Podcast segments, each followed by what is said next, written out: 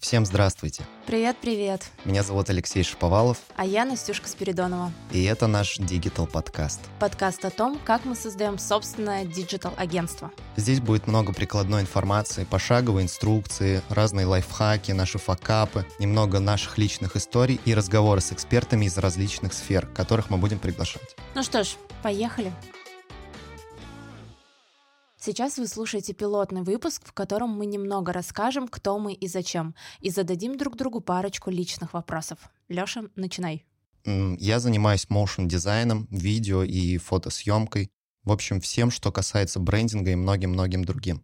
Монтирую видео, создаю сайты, рисую логотипы и придумываю разные идеи. Да, у Лёши действительно много компетенций, а я последний год занималась управлением креативной командой. Если говорить грубо, я продюсер по натуре и по жизни.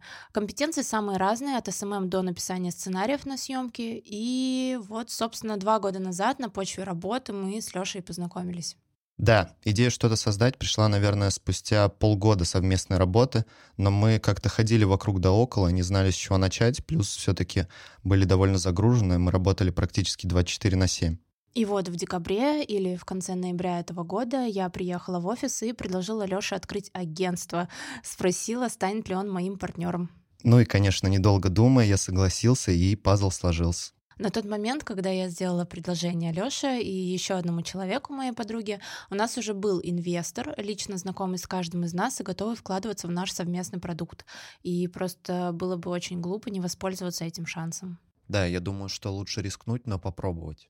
И мы начали работать. Подробнее о том, как мы писали бизнес-план, согласовывали бюджет и по ходу потеряли одного из партнеров, мы расскажем в следующем расширенном выпуске. А теперь переходим к вопросам-вопросикам. Итак, Настя, хочу узнать, что тебя вдохновляет. Что крутого ты бы хотела сделать в рамках нашего агентства? А, как бы это банально ни звучало, меня вдохновляют люди, вдохновляет, когда ты делишься своей идеей, и тебе в ответ э, говорят, о, да, давай это сделаем. И я всегда задаю себе вопрос, э, типа, что? Меня вообще кто-то слушает, кто-то реально готов поддерживать мои идеи. И на самом деле получается, что вдохновляет абсолютно все. А, где-то ты подслушал разговор, э, там подглядел за какой-нибудь старушкой, посмотрел кино, пообщался с интересным человеком, а потом все это складывается в какой-то единый пазл. И вообще я руководствуюсь мыслью, что нет такого понятия, как вдохновение. Есть э, недостаток информации. А, если ты мыслящий человек, а, который способен а, родить идею, и ты вдруг на чем-то застопорился, это значит, что тебе просто не хватает новой информации, не хватает воздуха. Вот, и нужно эту новую информацию как-то получить, чтобы вдохновиться. А самое крутое, что касается агентства, самое крутое, что я хотела бы сделать, прописано в нашей миссии, это изменить индустрию, чтобы люди меньше боялись принимать решения, чтобы они меньше боялись новизны. Например, э, сидит где-то менеджер, э, на вкусе которого замыкается весь брендинг огромной компании, а он мало того, что кроме советских вывесок ничего не видел, он боится сделать шаг и узнать что-то новое. И вот хочется, чтобы было меньше у нас э, страхов, больше свободы во всем. Блин, на самом деле это круто. И про мотивацию я прям соглашусь с тобой, потому что никогда не надо ждать вдохновения, надо просто брать и делать. Ну да, очень тоже есть крутая мысль, что не мотивация рождает действие, а действие рождает мотивацию, что ты начинаешь что-то делать, потом у тебя что-то получается или приходят новые мысли, ты такой вау, и продолжаешь именно вот на этом движке. Так, мой вопрос. А, есть поговорка. А, Давай а... еще раз про мой вопрос. Мой вопрос. Нет, нормально спроси. Нет, я хочу ну, так. Ладно, давай. Мой вопрос. Есть поговорка «глаза боятся, руки делают». Э, у меня всегда боятся не только глаза, я вообще вся полностью боюсь всегда всего. Вот, Лёша, как не бояться? Как не бояться начинать что-то свое, шагать туда, где страшно? Как не бояться бросать стабильную работу с хорошей зарплатой? В чем твой секрет? Как ты решился на это? Да, заходя немножко назад, на самом деле, мы с Настей вдвоем ушли с работы, и правда, Э, в небольшом страхе оставили хорошую зарплату и начали делать собственное агентство. Но, знаешь, я всегда старался придерживаться как раз примерно этого принципа. Страшно всегда, и это нормально. Но когда ты начинаешь чего-то, в процессе уже забываешь про страх, потихоньку начинает вырисовываться картина, и в конце концов ты смотришь на результат, который получился, и думаешь, что это было не так уж и сложно. Вообще, страх — это даже хорошо, как по мне. Это как точка роста. Страшно, потому что непонятно, что там тебя ждет и как тебе действовать. Но попробовав, понимаешь, что зря боялся. Ну да, я согласна, что мне кажется, страх это вот то, что возникает перед началом действия, а спустя какое-то время ты оглядываешься назад и думаешь, да блин, Вообще да, да, easy. это именно всегда так и работает. И как раз вот эта поговорка, мне кажется, она прям максимально правильная. Тогда мой следующий вопрос. Какая у тебя любимая реклама, может быть, или акция, или какой-нибудь перформанс, который ты видел за последнее время?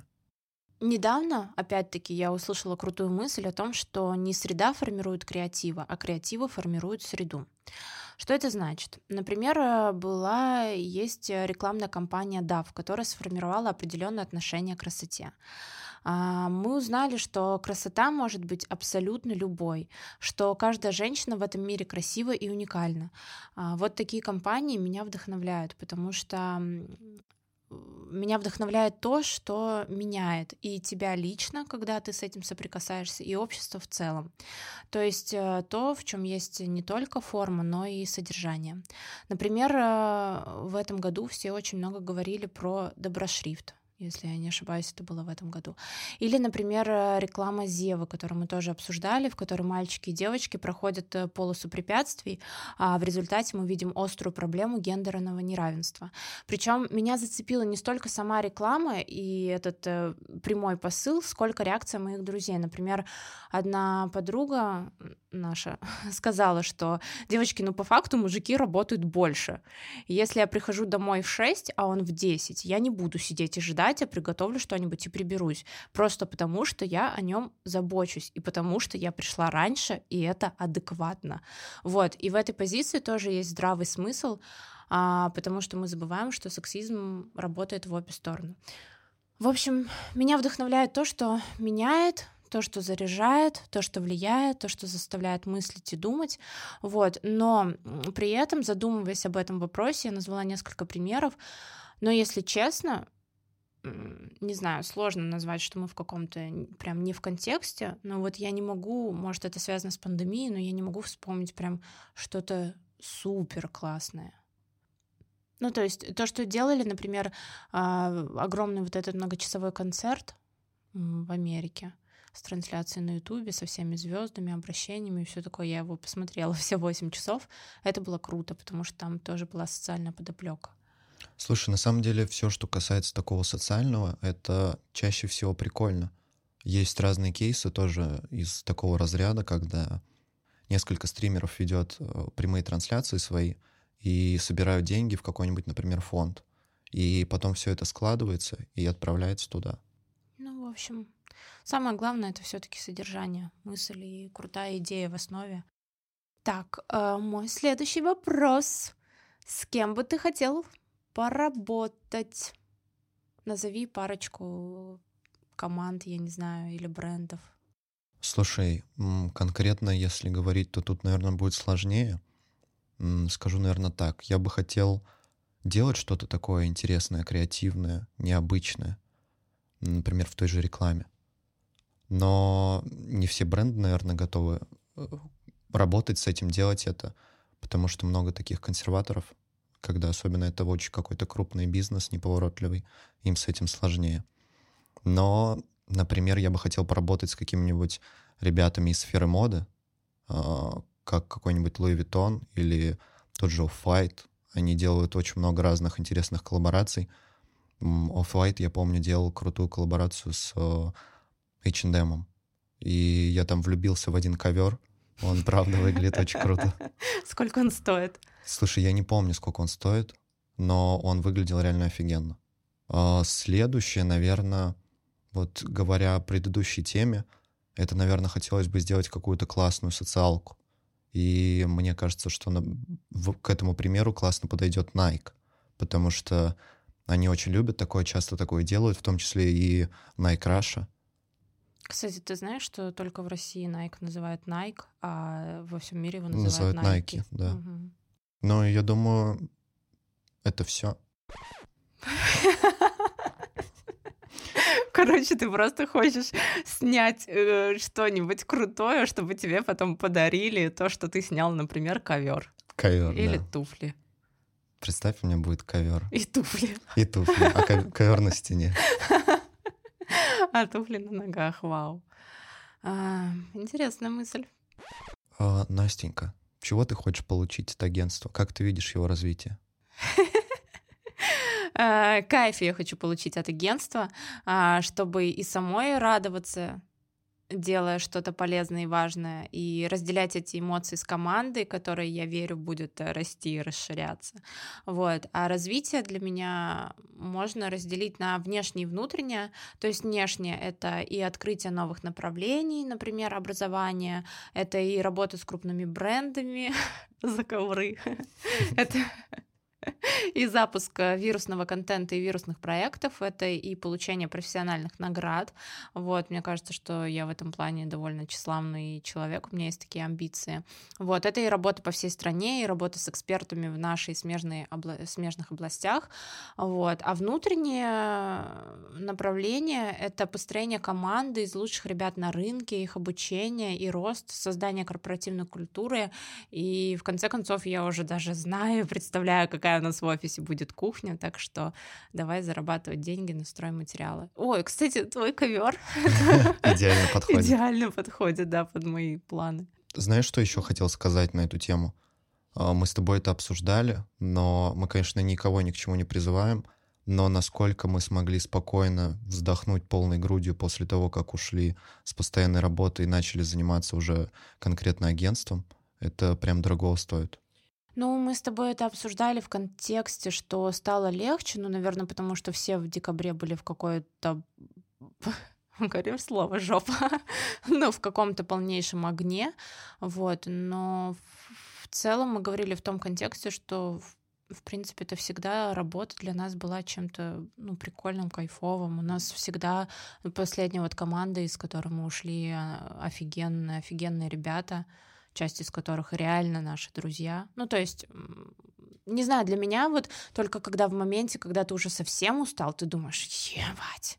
Но в целом я люблю Да, конечно. И я точно так же всегда И старался. никогда, мы сколько раз с тобой выходили реально около полуночи из офиса и ну, ну, поработали клево, кайф какой-то получили, результат. Я соглашусь с тобой с точки зрения того, что я всегда любил то, что я делаю, но я немножко про другое. Когда ты делаешь это для кого-то и когда ты делаешь это для себя, совершенно разные вещи. Ну, я говорила, что я пока не осознала. М, Ну, то есть я, мы, считай, с тобой работали до 31 декабря, потом отдохнули несколько дней и снова, ну, в таком же режиме вместе работаем. Ну, то есть я пока, не- у меня нет осознания, что мы делаем что-то свое. Ну, делаю, делаю. Вот. Но это тоже к вопросу, наверное, о том, что все вовремя очень сложилось. Ну, Ну то вот есть да, да. появилось реально, у нас появилось, просто почему мы сделали это, наверное, сейчас, потому что у нас появилась какая-то реальная картинка, как это сделать именно по шагам. То есть до этого были просто какие-то мечты. Лёша еще хотел поехать, может быть, учиться в Америку. Вот. Я там что хотела? А, я хотела быть аниматором в Турции. В Турции, Всё да. собиралась. Все собиралась уезжать. Вот. Ну, в общем, да, по-разному нас колбасило. Так, и мой э, финальный вопрос. А, какие у тебя главные принципы в работе? Ну, слушай, как мы только что как раз с тобой говорили, а, как-то бы не было странно, но я очень люблю работать. Я думаю, что точно так ты же, как и сейчас у ты. тебя такое лицо и полузакрытые глаза. Я очень люблю работать Мы подкаст записываем утром, и поэтому очень хотим спать. утром, пол первого. Фрилансеры. Мы стартаперы.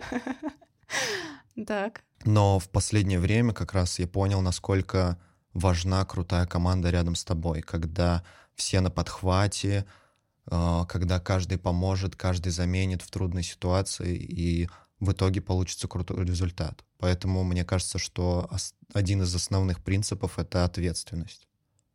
Ну и, конечно, второй — это будет качество. Сейчас я вздохну.